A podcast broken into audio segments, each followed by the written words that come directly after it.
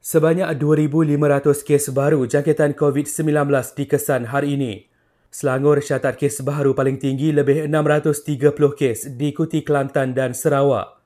18 lagi kematian dilaporkan menjadikan jumlah korban meningkat kepada 1,551.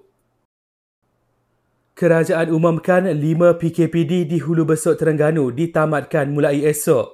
PKPD di Mahat Tafiz di Macang Kelantan juga ditamatkan esok. Sementara itu, PKPD mula dikuatkuasakan di Taman Tanah Putih Kuantan mulai 5 Mei hingga 18 Mei depan. Individu yang telah membuat tempahan untuk menerima suntikan vaksin AstraZeneca boleh membuat pembatalan selepas notifikasi janji temu diberikan.